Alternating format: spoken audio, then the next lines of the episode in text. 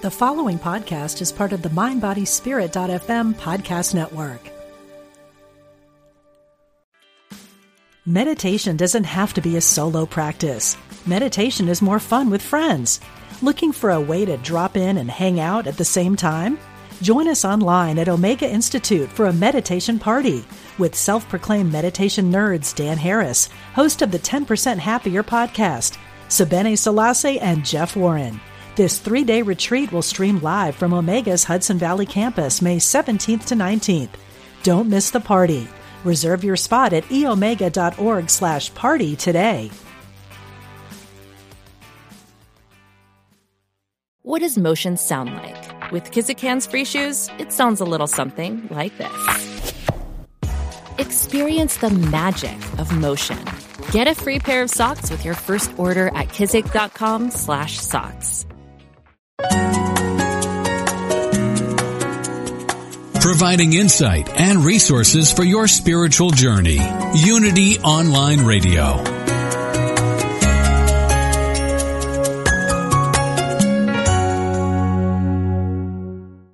Today's episode has been made possible through the generous support of Bright Peak Financial, an award-winning not-for-profit supporting Christians on their journey to financial strength. Go to brightpeakfinancial.com to make your dream happen.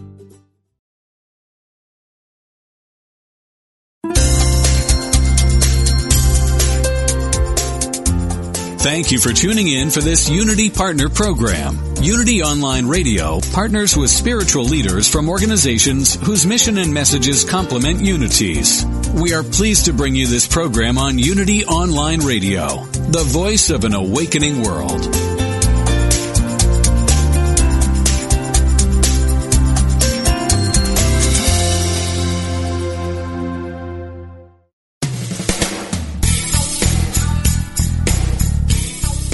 Welcome to Truth Transforms with your host, Reverend Galen McDowell, Senior Assistant Minister at Christ Universal Temple in Chicago, Illinois. This is the program for spiritually enlightening discussion, interviews, and the practical application of new thought principles to transform your life. Now, here's your host, Reverend Galen McDowell. Welcome to Truth Transforms. I'm your host, Galen McDowell, and I'm the Senior Assistant Minister at Christ Universal Temple in Chicago, Illinois, where the Reverend Dr. Derek B. Wells is the Senior Minister, and the Reverend Dr. Johnnie Colemon is the founder. We're in the midst of a series where we've been interviewing people about the history of New Thought, and I have the privilege today of having someone on the show that I really wanted to have on the show because I read his book, and it was so good. I wanted to make sure that I had the opportunity to allow you all to be able to be exposed to his work and be able to call in and ask him questions. So without further ado, today I'm interviewing New Thought historian Mitch Horowitz. How you doing there, Mitch? I'm great. Thank you. I'm glad to be here. Thank you. Thank you. Before we start asking questions to open up the show to callers, can you give us a little bit about your background so people know who they're listening to? Sure. For the past 10 years, I've been writing about the history of alternative spiritual movements in America. I've been a publisher at Penguin Books, where I work on metaphysical titles. I've written for a lot of mainstream places about alternative spiritual topics, like the New York Times, Washington Post, Wall Street Journal. And my latest book, One Simple Idea, which is now out in paperback, is a history and analysis of the New Thought movement. And that's really where I nest personally. New Thought is my chief spiritual commitment in life. I write as a believing historian. I also write as a critical historian. I want us to ask tough questions about our own tradition, and I also want to provide people with practical ideas to try New Thought techniques in their own lives, especially in light of the fact that there's so much extraordinary research going on today, from placebo studies to neuroplasticity, that really stands on the shoulders of New Thought. I think we're almost on the brink of a renaissance in how we understand the possibilities of the mind, and New Thought should be at the forefront of that. So that's what informs my current writing and search. Beautiful, beautiful. Well, I read the book, One Simple Idea. I became exposed to your work through Harv Bishop's blog. Yeah. And you know, when I read something, I was like, you know, that's really good.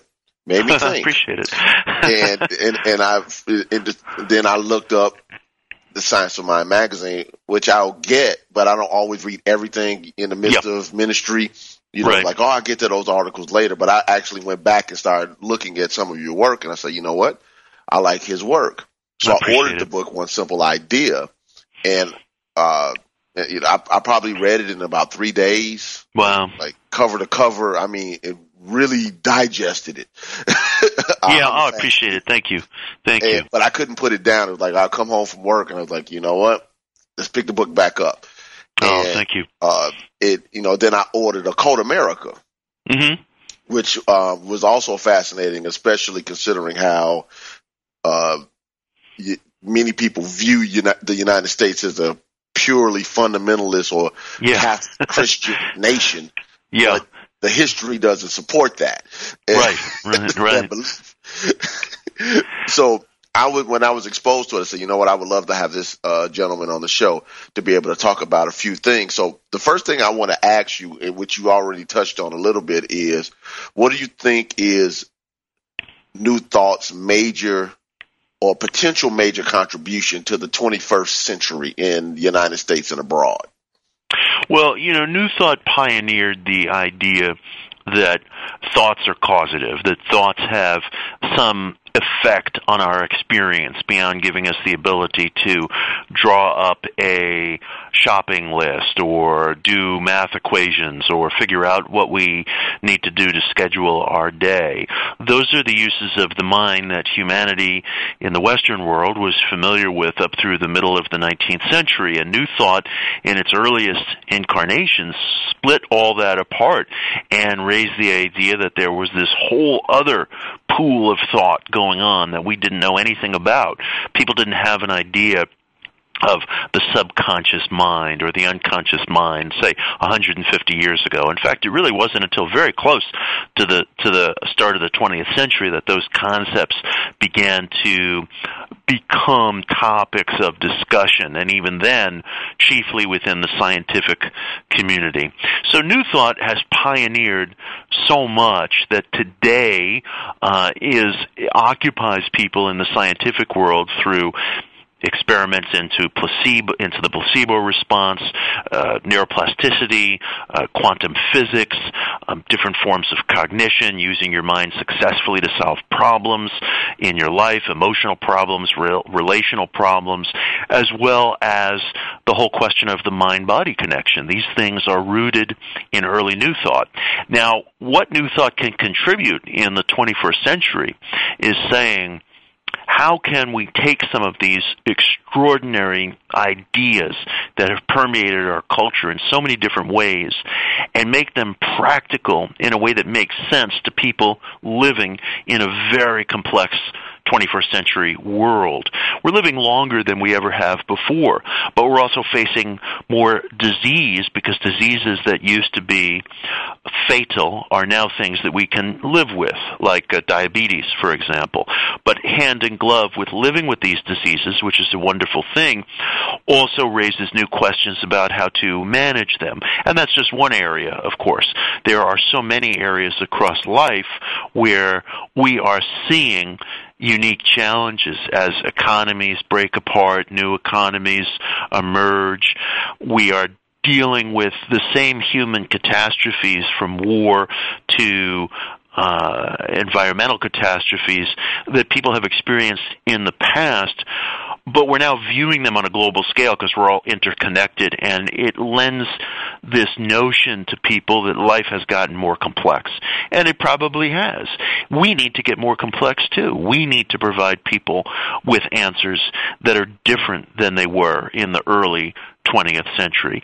So my challenge to New Thought is, how can we provide a practical philosophy that is up to the standards of complexity that people have to face in life today? Yes, definitely. As you were mentioning and talking about that, I was thinking about some conversation I had with the author last week, and some personal conversations I've had with people in general about a term I call New Thought elitism. Which, I've been in New Thought, teaching New Thought for 20 years. And And one of the things that I've noticed in our own movement, again, we can love our movement, we can also critique it, is, you know, people say, well, those people just don't know truth. Those people just don't know who they are, or you know, you see somebody who's having some challenges, instead of having compassion, you go automatically to, well, you know, that's just universal law, and you know, they have to watch their thoughts, and that could be true. But where's, if I'm a truth student, why aren't I standing up for truth in that moment? The love, the peace, seeing the wholeness in the individual instead of being judgmental. So you know. In your studies, have you run across this? I mean, you might not have used the term, this thought elitism? Constantly. And that's a great term. And my challenge back to the New Thought elitists is this. The only empirical facts that we have in our own intimate spiritual search is our inner experience, is our life experience. I can judge things that happen to me. I can try to create a beeline between thought and circumstance and use that as a way of trying to map out the structure of my world and my inner world. But if I'm explaining away somebody else's suffering, all I'm doing is throwing a stone. I don't think anybody should talk about poverty or war or harassment who hasn't personally experienced those things. I think that's an abdication of self-observation, which is really the only tool at the end of the day that we possess on the spiritual path. I could talk to you about what's going on within me. I can talk to you about what's going on in my life. But if there's an earthquake in the nation of Haiti, for example, as there was several years ago, and you had a huge fraction of that population, because of that earthquake, rendered homeless or killed or in some cases maimed or exposed to disease, how dare I do anything other than try to help my neighbor in that situation? Does New Thought have something to offer? Of course it does. And that population at that time had tremendous needs, including concrete material needs that had to be fulfilled right away. If I look at people and I judge them as somehow having been on the same wavelength as the events or not having had the right contract with universal truth, all I'm doing is throwing a stone. At the end of the day, we can only speak authoritatively about our own experiences. We can try to learn from another person about his or her experience, but the only tools that we really possess are self-observation, intimate self-observation, inner empiricism. If I'm judging my neighbor, I'm just throwing a stone at that person. Yes, I remember last year, I don't know if you were following what was going on in Chicago, but we had a situation where a young teenage black male was shot 16 times walking away from a police officer. So several of the ministers in Chicago, including myself, went downtown to protest. Yes. And in the midst of the protest, after it was over, I was having a conversation with another New Thought minister, and we were, you know, obviously disturbed by what had transpired. Yes. And I said to her, you know, one of the things that New Thought has to get is that you shouldn't have to be a mystic to get justice. Right. That's beautifully put. I want to hang that up somewhere. Just credit. Yeah. Beautifully put. Right. That's beautifully but seriously, put. Because I think that's the thing. Well, if they have the consciousness, well, when does having basic human rights become a consciousness thing? Right. And so I challenge beliefs a lot. So that's one of the reasons why when I read your book, it so touched me, because I'm saying he's not a fundamentalist of anything. Go where the truth leads you. Right. You know, my main contention, and I think this is the area where New Thought really needs to grow up and we really need a maturation, is that we live under many laws and forces. Is there a law of mental creativity? Yes, absolutely. I believe that with all my heart. But there's also a law of gravity, and you're going to experience gravity very differently if you live here on Earth versus somebody who lives on the moon. They're going to experience gravity differently because there's also a law of mass. The moon has less mass than the Earth, so we seem to be lighter. There's nothing different going on in the cosmos. Gravity hasn't changed. It's just that another law kicks in, which is the law of mass. Now, a law, to be a law, has to be consistent. So some people feel like, well, if the mind is causative, then that must be going on all the time. Yes, it's going on all the time, but it's not the only force that we live under. We live under many laws and forces. Mortality alone tells us that. These bodies are going to decay. We are going to die and go away from this plane of existence, whether we feel like it or not. So I think we need to understand, and we need to put a message out to the public that says, you can experiment with the forces of the mind. You can find beautiful spiritual truth in unity and in new thought, and it will help you. It will build up your life. But of course, we live under many laws and forces, where there is political oppression, where there is economic depression. People are dealing with that as a very real aspect of day-to-day life. Look, I believe there are, in fact, accidents, and I break with that idea that there are no accidents, that everything is purposeful, that everything is forwarding. If you live on an earthquake fault, you might get hurt, and that's not your fault. There's geological activity that I can explain. There's nothing in the history of New Thought that says to me that the law of attraction, or however you want to put it, must be some exclusive mental super law that controls everything. We live under many laws and forces, but to come to terms with the fact that the mind is one of those laws and forces, that's fantastic enough. That's extraordinary enough. You could spend your whole life studying that, and that's what I'm trying to do. But nothing requires that you say that's the only thing going on. So yes, go to the protests. Try to effect change in the community and in the nation for the better. Deal with life on all the levels on which it occurs. My message to people is include the mind in that. Include the causative properties of the mind in that. It doesn't require closing yourself off to anything else. That's where I think New Thought has to grow up. I would see that. I see that. I can, remember being in ministers' meetings with Reverend Coleman, and she would always say, keep it practical. Go right to the practical. Go right to the practical, because that was her driving force. And, I don't know how much research you've done on her, but, Yeah, admire her very much. She built, at the time, the largest church in the city of Chicago, teaching the God. Yes. And which should say something, by the way, because when people say, well, this teaching is not mainstream, she was in Chicago, and female and black. Pretty much. Yeah. That's as real as it gets. And I'm sitting in the building right now on 32 acres of land with a 3,000-seat auditorium, and this place is gigantic, 3 buildings built.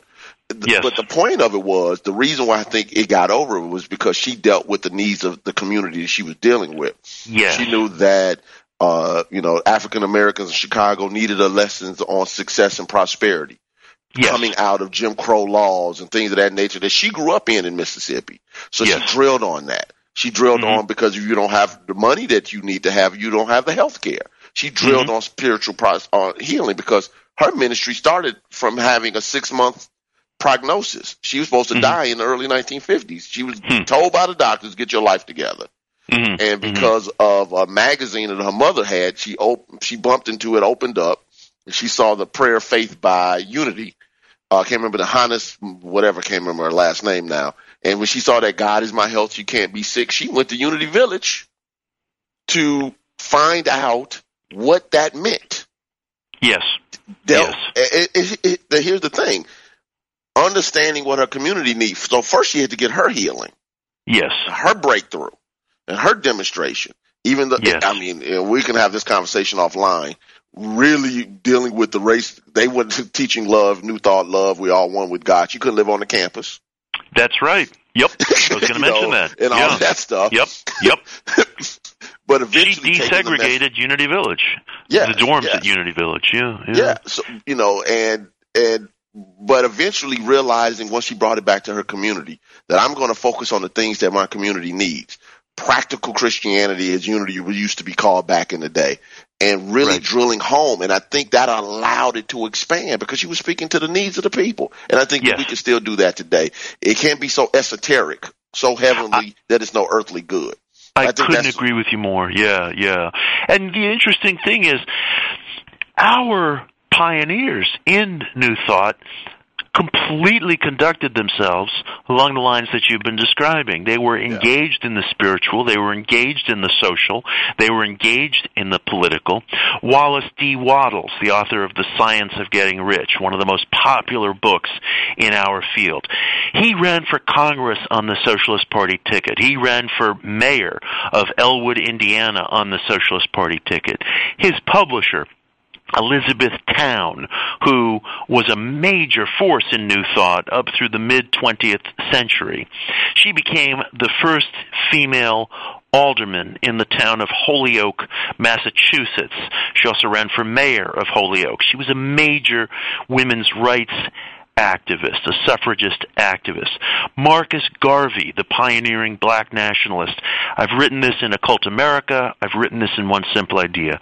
There is no understanding Marcus Garvey without seeing him as part of the New Thought tradition.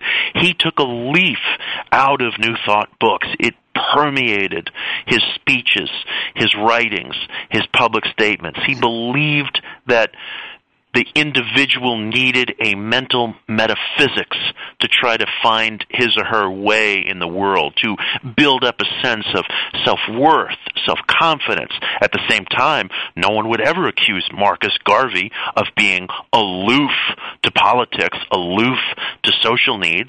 He dedicated his whole life to a political program for the uplift of black people.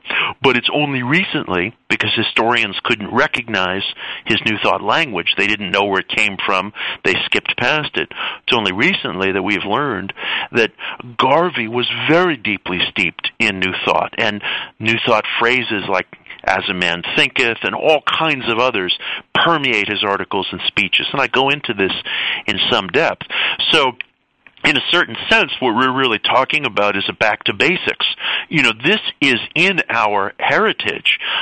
People who were experimenting with different spiritual ideas in the late 19th, early 20th century were also often at the forefront of radical political ideas, whether it be abolitionism in the mid-19th century, suffrage, the civil rights movement. Father Devine is now understood as an early progenitor of the civil rights movement. He was deeply steeped in New Thought. He frequently said one of his favorite books was The Secret of the Ages by Robert Collier. He gave away thousands of copies.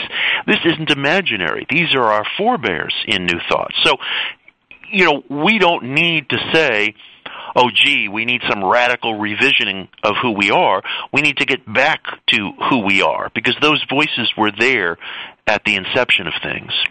Beautiful, beautiful. We're going to take our break really quickly. So when we come back, I'm going to open the phones for calls. So callers, let me give you the number, which is 888-558-6489, 888-558-6489. We'll be right back with Truth Transforms.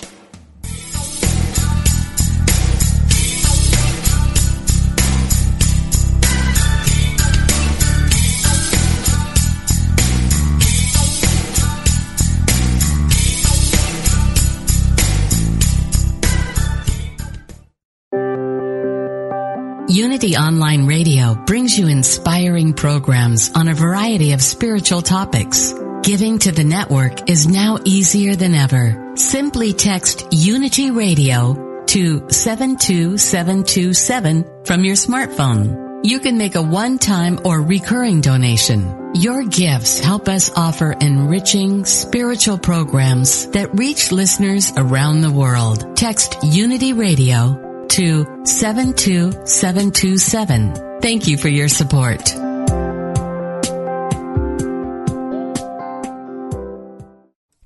So there I was, staring at a closet overflowing with clothes, practically bursting at the seams in their polyester prison. I had 10 minutes left to get dressed, and the stress was kicking in. Are turtlenecks still a thing? What about rhinestones? Where did I get this? Oh, my leggings from 1987. Ah, the scarves are attacking me. Sound familiar? Declutter your life and your closet with the Simple Living Challenge. It's a free 14-day challenge with powerful daily assignments to help you find more balance, freedom, and joy in life. Just go to simplelivingchallenge.com to sign up. Ooh, a cowboy hat.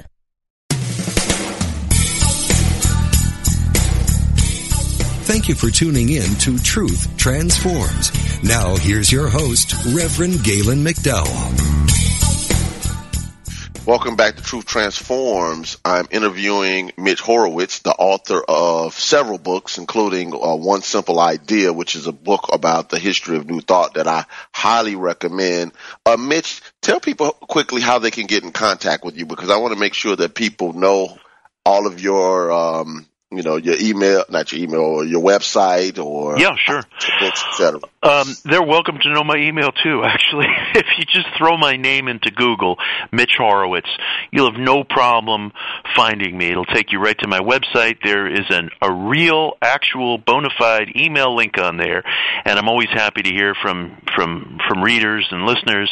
If people email me, I'll send them a couple of cards with some ideas for mind metaphysics experiments that they can try in their own lives. But I'm super easy to find, and you can find my books anywhere you buy books, at your church bookstore, online bookstores, wherever you like. But just throw my name into Google, and I'm super easy to find.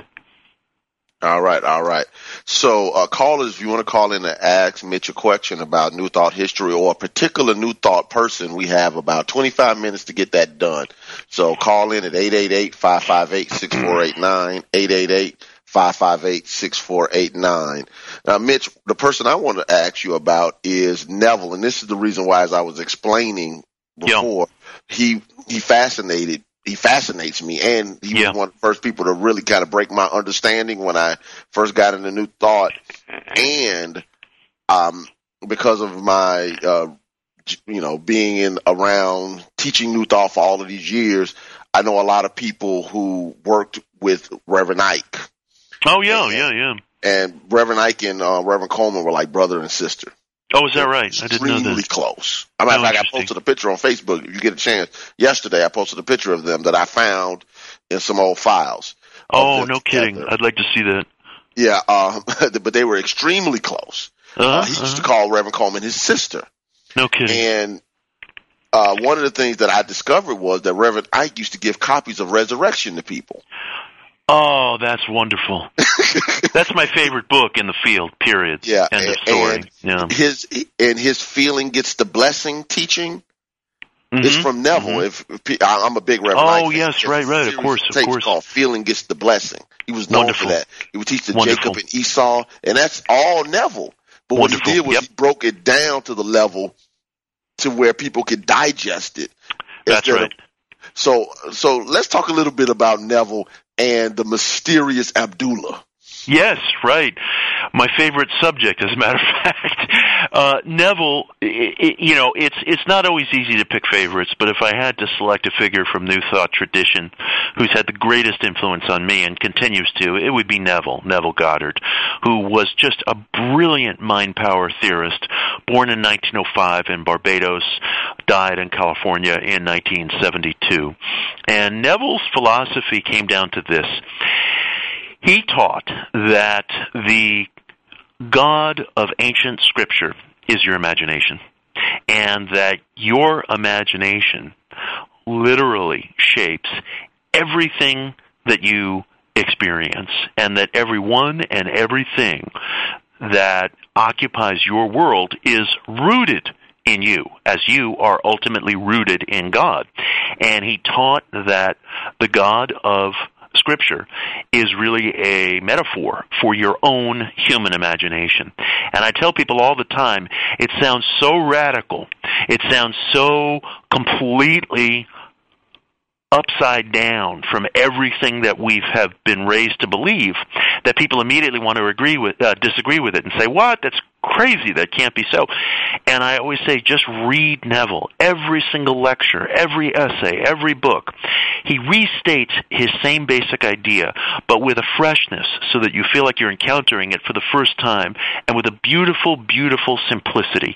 He was so elegant. He was so simple. He was so straightforward. He was so persuasive.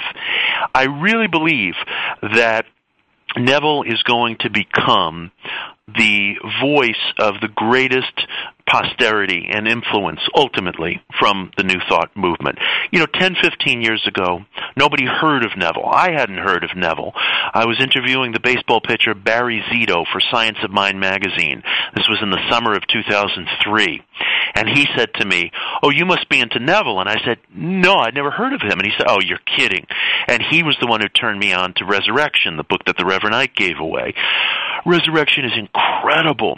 In fact, I've just done an audio version of Resurrection. It's the first complete authorized audio version of the book. And reapproaching it for me was like entering the promised land. There is so much there. Now, it's interesting because you and I were talking in the earlier part of the program about how we need to acknowledge that we live under many laws and forces, whereas Neville's challenge is exactly the opposite. Neville said, nope.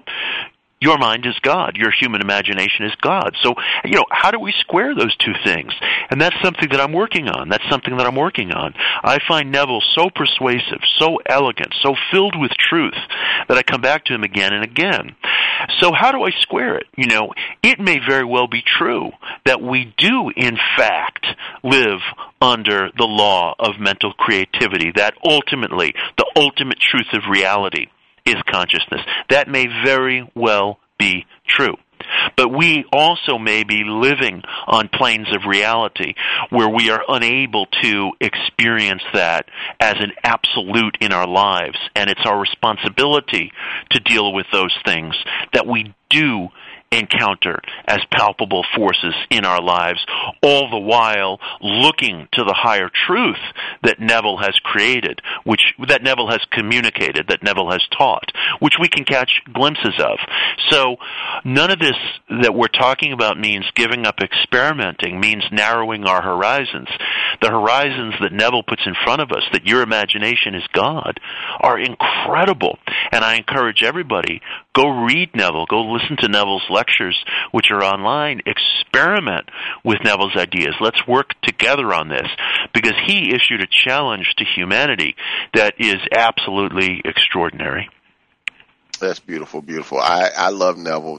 The minister who first started me reading Neville is he has his own church now, the Reverend Dr. Joseph Hill, which is called Joe Hill, and he used to be the chief operating officer at Christ Universal Temple, and I was a young man, all of 21, in 1993. Wow. Encountering Neville must have been incredible at that age.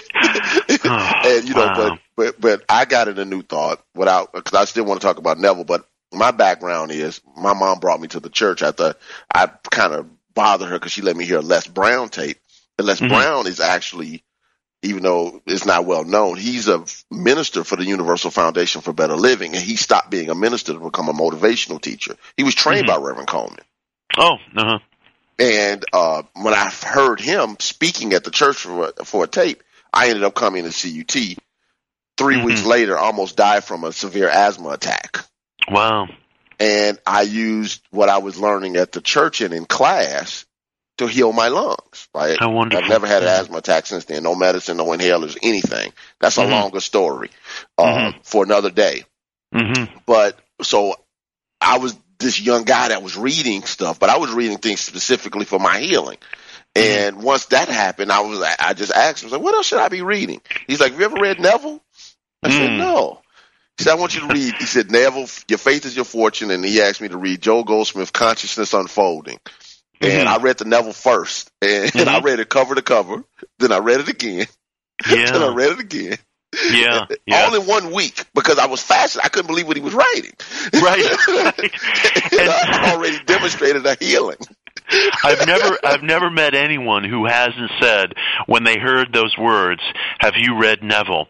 who hasn't reported it as a turning point in their lives. Never. Yeah. Never. Yeah. Yeah. I absolutely love it. Matter of fact, I still tell people, I'll use the first page. Resurrection is beautiful, and this metaphysical Bible interpretation is maybe the only person that I would say has put more work in metaphysical interpretation is Fillmore, Charles Fillmore. Yeah, but I have people read the first two pages of Your Faith Is Your Fortune. So just read this. Yes. And play with it. See what it's saying to your soul. Right. Experiment. Yeah. It challenges you to really believe. And we say it, but really believe. What does it mean when you say that your mind is the creative power of the universe? Yes, right. It's just beautiful. So I want to talk to you about Abdullah. Oh, yeah. By the way, and I'm going to say something about Abdullah, but I'll mention you had referenced Harvey Bishop's blog at the beginning of the broadcast, harvbishop.com. I'd encourage listeners, go there and scroll through it, see what's offered there, because I have articles there about Neville and Abdullah, about Resurrection, about Marcus Garvey, all the things we've been talking about. I have articles nested on harvbishop.com, and people will find that very interesting. Abdullah. Neville said that he was taught by a black Ethiopian rabbi who lived in New York City, who went by the name Abdullah, and that they met in the early 1930s, and Abdullah tutored him in Kabbalah, scripture, number mysticism, and all the things that came to make up Neville's philosophy. So for years, when I first started writing about Neville, I had people asking me, who is this Abdullah? And, no one knows. Is he real? Did he make him up? Is he a composite of people? Now, as I've written in One Simple Idea, I found what might be a candidate for Abdullah, and he was a black nationalist mystic and rabbi named Arnold Josiah Ford, who lived here in New York City at the time that Neville said he and Abdullah first met. He had a physical appearance that was similar to what Neville described for Abdullah, who he described as a man who wore a turban and had a very somewhat stern, formidable-looking appearance. And if you look at pictures of Arnold Josiah Ford, you'll see that he fits the bill. Ford came from Barbados, just like Neville did. Ford was involved in the Ethiopianism movement, which was a precursor to Rastafarianism, which saw the nation of Ethiopia as home to a lost Israelite tribe. Ford was the musical director in Marcus Garvey's organization, and he and Garvey shared a mental metaphysics that was similar to what Neville wound up teaching. Ford identified himself as a rabbi and a man of authentic Judaic descent who was very deeply interested and immersed in the study of Kabbalah and scripture and symbolism. There are so many correspondences, and it's possible that Arnold Josiah Ford, this early black nationalist mystic who lived here in New York City, who was an acolyte of Marcus Garvey, was Neville's teacher, Abdullah. Why did Neville change the name? I don't know. It may have been a composite of people. Ford may not have wanted to be identified. Abdullah is also a play on words, possibly. He would call him Ab for short. The Hebrew word for father is Abba. And it may have been Abdullah, may have been a play on that. But people can judge the evidence for themselves. I do think that Abdullah, if not Ford, might have been Ford and a composite of other people. But that's one of the mysteries that Neville left us. He liked to cultivate an air of mystery, and he liked to leave us with some questions and enigmas. Yes. I'm a big fan. When I heard his lecture, How Abdullah Taught the Law, Yeah. I send it to all my friends. Yeah, yeah. You have to listen to this. It's really remarkable. You are in Barbados. You are in Barbados, right, exactly.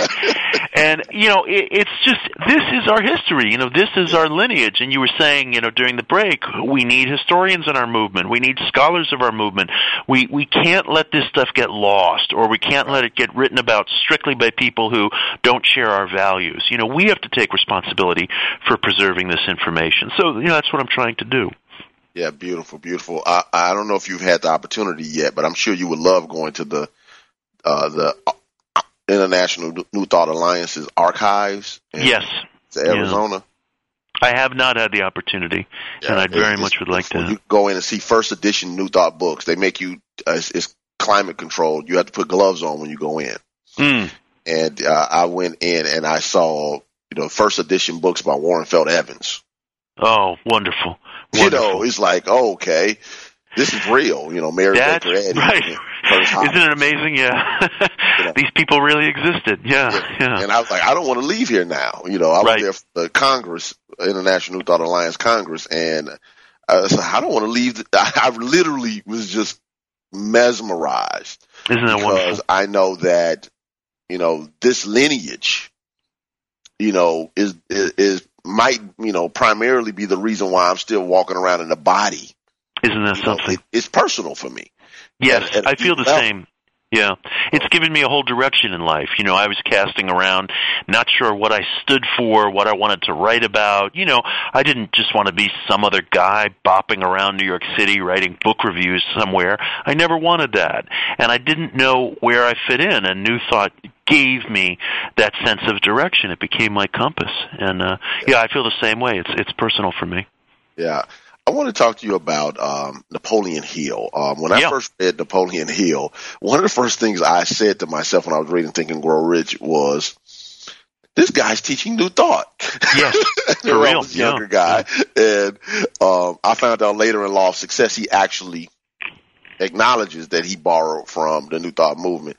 And I know that he's a favorite of yours based upon the book One Simple Idea. So I wanted to talk a little bit about Napoleon Hill and how people popularize the New Thought message, like Norman Vincent Peale and some of the others. Well, all the way up to now, you have the Joel Osteens and several of the Word of Faith ministers who teach New Thought but don't acknowledge it publicly.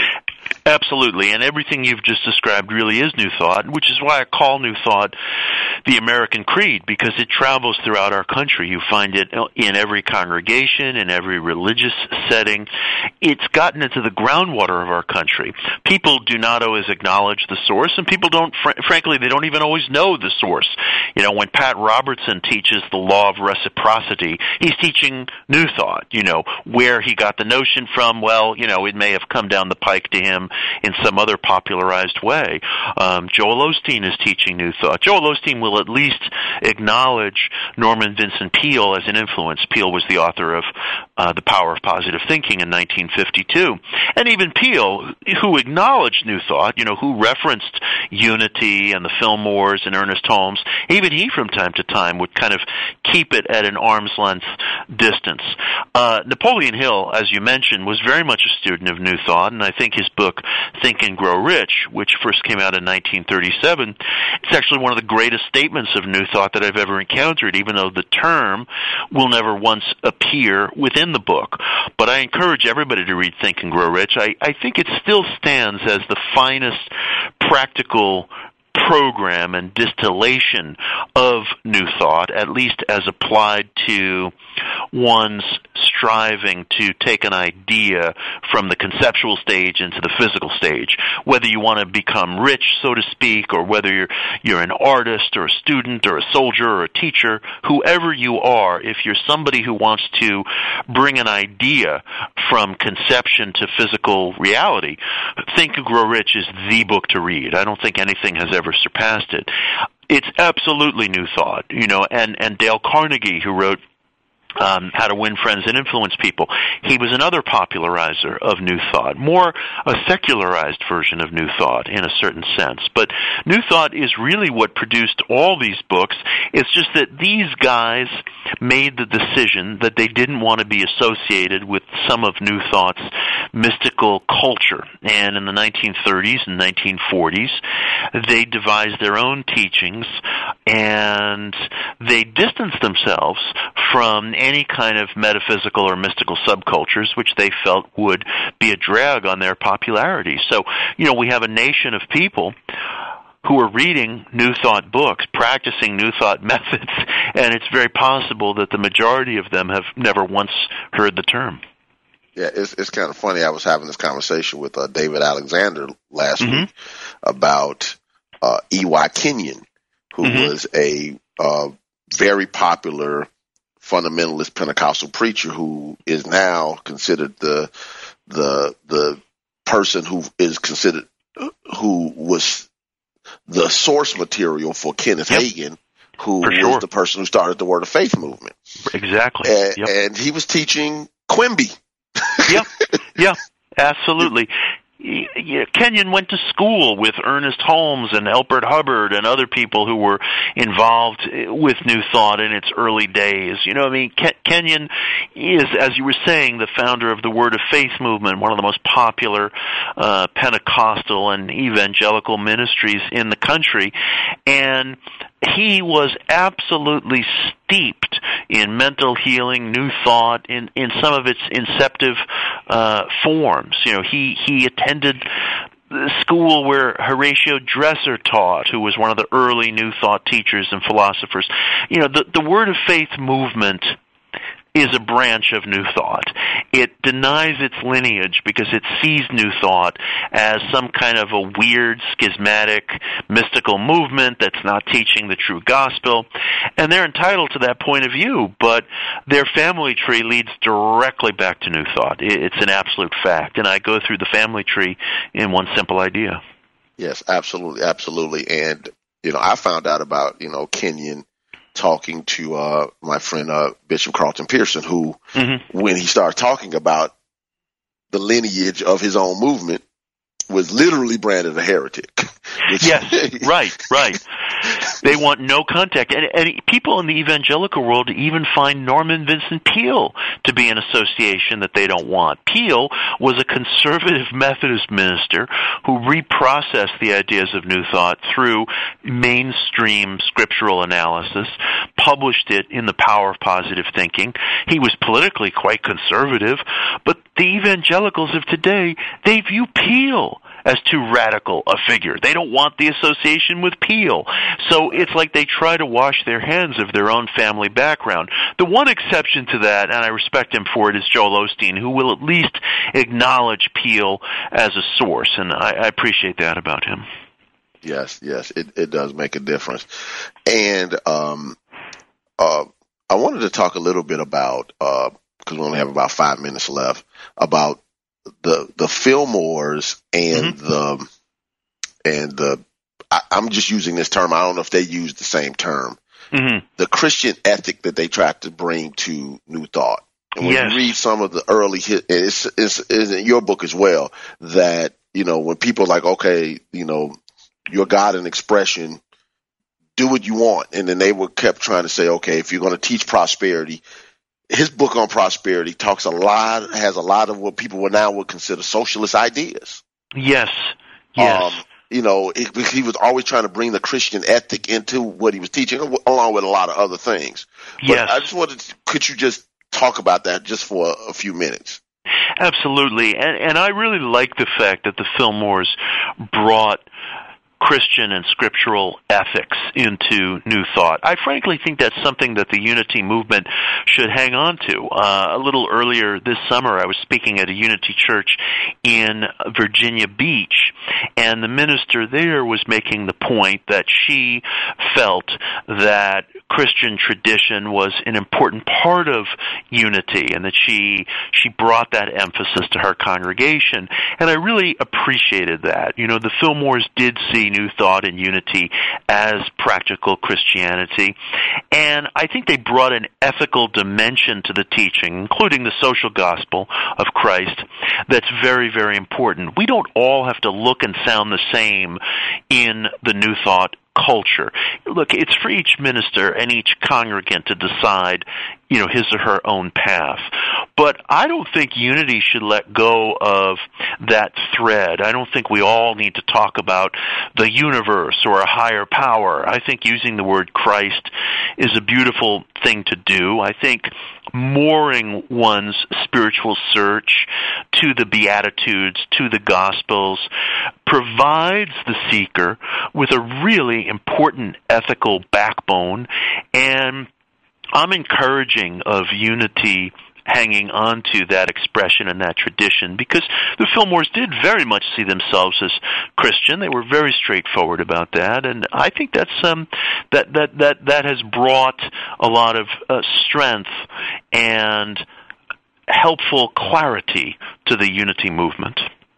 Yeah, I agree. Matter of fact, because Reverend Coleman was once a unity minister, as you know, when she came out, and she initially made sure that she didn't really teach it any differently. Yeah. You know, at our church, we refer to ourselves as New Thought Christian. Yes. To this day. And, you know, we still teach the core curriculum books, the Lessons in Truth, the Elizabeth Santurna books, the Eric Butterworth, thing, material that has the New Thought Christian flavor. So it's a matter of fact, I've gone places to speak, and I've had people say, he uses a lot of biblical terminology in Scripture, but that's my background. That's so your background. I teach it from that context. I don't mean that my context is the only context, but it's kind of, I've noticed that too. As I go out, some people in New Thought don't want to have anything to do with Jesus, Bible, Scripture, etc. And I say to them, well, say that to Ernest Holmes. He used the word Christ. Say that to Fillmore. Say that to Neville. I should start naming people. Joseph Murphy. They're like, you can't find a New Thought giant. Who didn't use the Judeo-Christian terminology. Right. We don't all have to sound the same. You know, unity's foundation is Christianity, and I think it's important to hang on to that. It has cultural integrity. It has historical integrity. Right, and I think that if we have a wide range, we'll catch somebody's ear that couldn't hear it another way. And some people can't hear it our way, and they'll hear it another way. That's right. As long as we get the message out, and I think that that's what matters in the long run. Yes. We're coming up to our less than 1 minute. So I want to thank you so much for coming on. I didn't even get a chance to ask about Joseph Murphy and a couple of my other favorites. Maybe down the line we can do this again. I'd be happy to. Appreciate it. For real, Thank you. I want to recommend that everyone go out and get the book One Simple Idea and A Course in Miracles, because you'll be surprised about some of our presidents and what they were studying. Yeah, for sure. Yeah. It's a whole different history that comes out there. Yeah. Yes. So, because I wanted to ask about some of those things, about how New Thought shows up on both the liberal and conservative side. So like I said before, we can set up something to do this again, because the world needs this information, because I believe the New Thought has a healing message that can literally transform how we see and view life. Yes. So thank you so much, Mitch. This has been an absolute pleasure. Likewise. God bless you and your work, and know that you have a supporter in Chicago at Christ Universal Temple. Thank you so much, and back at you. Thank you. All right, take care. God bless you. I'll be with you all next week with Truth Transforms. Thank you for tuning in to Truth Transforms with Reverend Galen McDowell. Join us every Wednesday at 10 a.m. for live discussions about how to live a spiritually transformed, prosperous, healthy, and joyful life. Truth Transforms, only on Unity Online Radio. This program is brought to you in part by Christ Universal Temple in Chicago, Illinois. Online at www.cutemple.org and on Facebook and Twitter under CU Temple.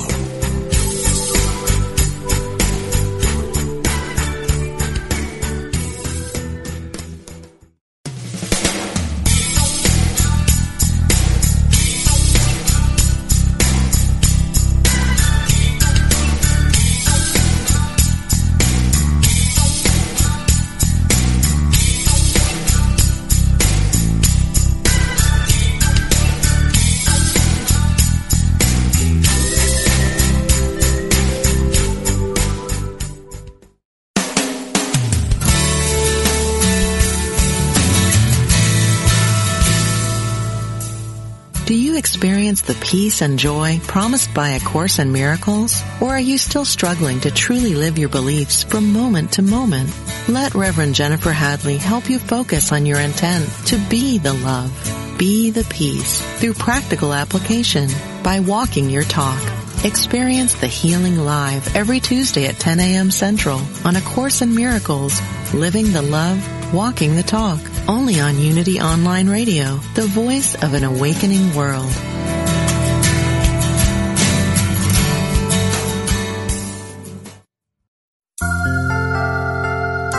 Life calls upon us to be open to new ideas, new creative ways of thinking, and new ways of doing things. All of the positive changes in our world have been the result of open-minded people looking at some aspect of their world in a whole new way. You can have a more exciting life filled with wonder and glory when you keep an open mind about the new and unusual things that come your way, and when you take a new look at what you thought were life's ordinary experiences. Just like the turtle who won't get anywhere in life without sticking its neck out a little, we get a lot further in life by sticking our mental neck out a little every day. You can be open to the changes in your world by starting with your own thoughts. This message has been brought to you by the Association of Unity Churches International. To find a Unity Church near you, visit www.unity.org.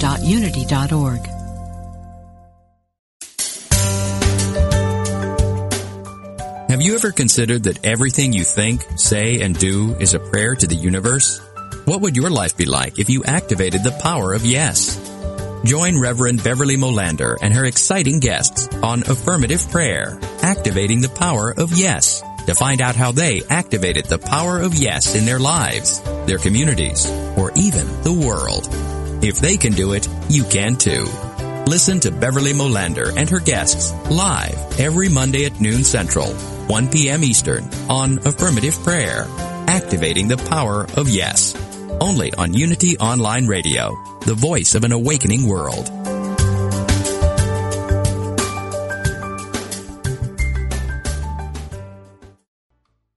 Today's episode has been made possible through the generous support of Bright Peak Financial, an award-winning, not-for-profit supporting Christians on their journey to financial strength.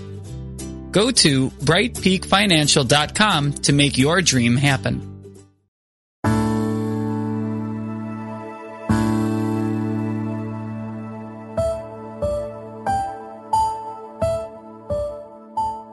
Every moment we live can be holy, and all we need to do to experience that state is to make the decision to do so. Everything we do can be a prayer, and by using our innate creativity with intention in every aspect of our lives, that can indeed be true. Author Carla Kincannon wrote, "Creativity is so much more than art making. It is a tool for navigating through everyday experiences to find the sacred in each God-given moment." Discover Creative Spirit, Wednesdays at 4 p.m. Central Time, and experience the joy of connecting to spirit through creative expression.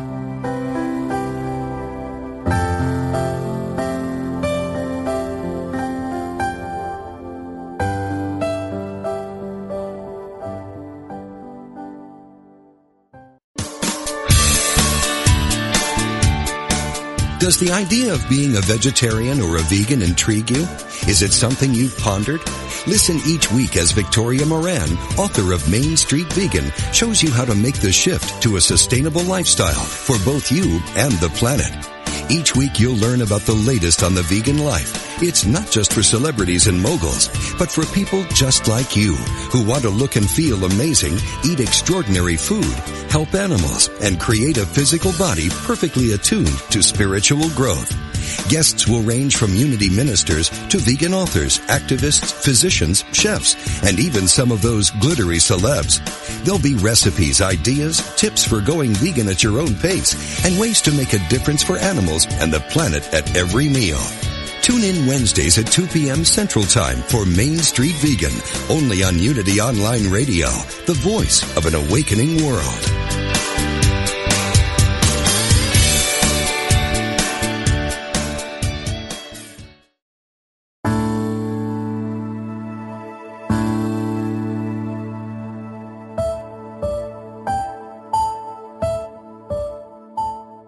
Every moment we live can be holy, and all we need to do to experience that state is to make the decision to do so. Everything we do can be a prayer, and by using our innate creativity with intention in every aspect of our lives, that can indeed be true. Author Carla Kincannon wrote, "Creativity is so much more than art making. It is a tool for navigating through everyday experiences to find the sacred in each God-given moment." Discover Creative Spirit, Wednesdays at 4 p.m. Central Time, and experience the joy of connecting to spirit through creative expression.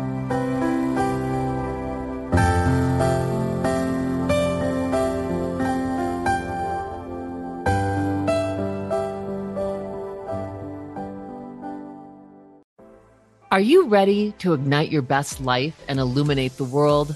I'm Stephanie James. I'm a motivational speaker, transformation coach, and psychotherapist. And what lights me up is helping people just like you create the greatest versions of themselves. On my podcast, Igniting the Spark, I will help you ignite your joy and reach new heights in your personal and professional life. Join me for some incredible conversations with authors, spiritual teachers, and other influential thought leaders to help guide you on your way. If you are ready to stop playing small, join me for Igniting the Spark on the mindbodyspirit.fm network or wherever you get your podcasts, and ignite your best life.